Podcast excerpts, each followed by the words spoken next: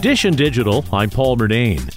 Google is out with a new AI app for Android phones called Gemini. Gemini is really Google's answer to ChatGPT. Gizmodo reporter Maxwell Zeff. CEO Sundar Pichai says Gemini is the most advanced AI chatbot on the market, even more powerful than ChatGPT, which is a bold claim. This is really Google's attempt at a more unified push into the AI space. Very soon, folks with Android phones will simply have Gemini as their phone's new digital assistant. You can download the Gemini app, long press your phone side button, and call up Gemini instead of Google Assistant.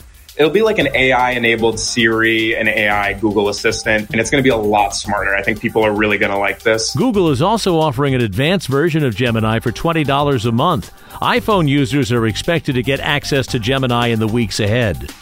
Dish and Digital, I'm Paul Murnane. And for more, click on podcasts at WCBS880.com.